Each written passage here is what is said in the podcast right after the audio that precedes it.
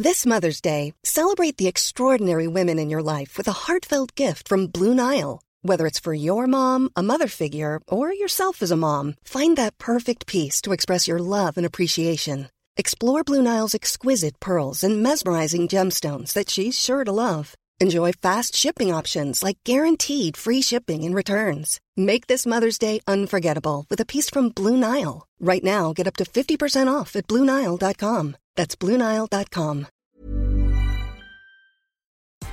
Good afternoon. It's Brooke Howard with the Daily Beast. It's Monday, July 26th. Before we get into the top stories, we have a quick update. We're sorry to say this, but this will be the last week of the Cheat Sheet podcast. But don't worry. You can still listen to the sharp reporting and perspectives from the Daily Beast with our other podcasts like The New Abnormal and Fever Dreams. Go listen and subscribe today. Now, on to the top stories the Sheet team is watching right now.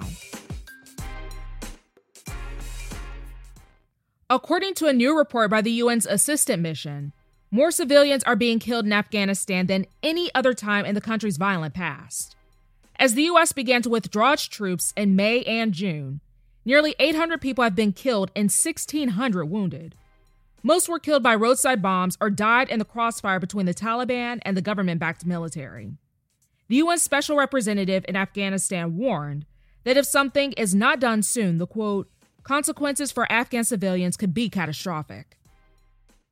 Looks like things are not getting any better for international travelers just yet. The White House is not lifting travel restrictions from other countries to the U.S.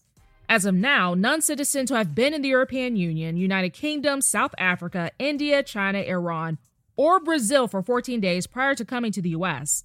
cannot enter. Many of those countries have lifted restrictions on Americans. However, some travelers skirt the bans by just going to a country not listed, like Mexico, for two weeks before entering the states. A White House official told Reuters, quote, Given where we are today with the Delta variant, the United States will maintain existing travel restrictions. French lawmakers passed a new law Monday morning that will require anyone who wishes to dine at a restaurant or travel on a domestic train or flight to prove they have been vaccinated against COVID 19 or have a negative test taken within 48 hours.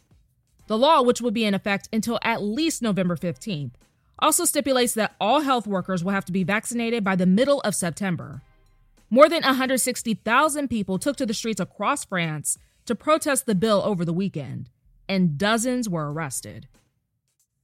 For the past month, more than 100 children under the age of five in Indonesia have been dying from COVID 19. This puts the myth to rest that children are rarely affected by the virus. Health officials say the sharp uptick in child mortality, the highest seen in any country since the pandemic began, is driven by the Delta variant of the virus. Indonesia saw 50,000 new infections and more than 1,500 deaths in a single day on Friday.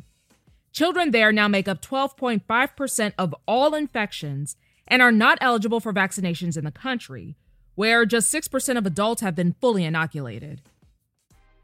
Starting in mid September, workers for New York City will be required to prove that they have been vaccinated against COVID 19. This mandate will affect roughly 340,000 city and municipal workers, including those who work for the New York City Police Department and the Department of Education. Those who will not or cannot be inoculated must submit to mandatory weekly testing at their own expense. Last week, a similar mandate was issued for the city's health workers, who must be vaccinated or submit to mandatory testing in August. Most people have probably not enjoyed the pandemic, but that's a different story for scammers. Reportedly, a record number of fraudsters have cashed in on fake unemployment claims during lockdowns. ProPublica has found that some people filed claims and obtained payments in multiple states. One creative crook filed in 40 different states and received more than $200,000 in payments. The scamming has been very organized, too.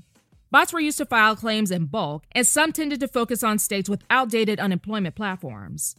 By the time the aid programs expire in September, the U.S. Department of Labor reportedly said that at least $87 billion will have been paid out by way of fraudulent claims. That's all for today. Check back every weekday morning and afternoon for more of the news you need to know. Find us wherever you listen to podcasts.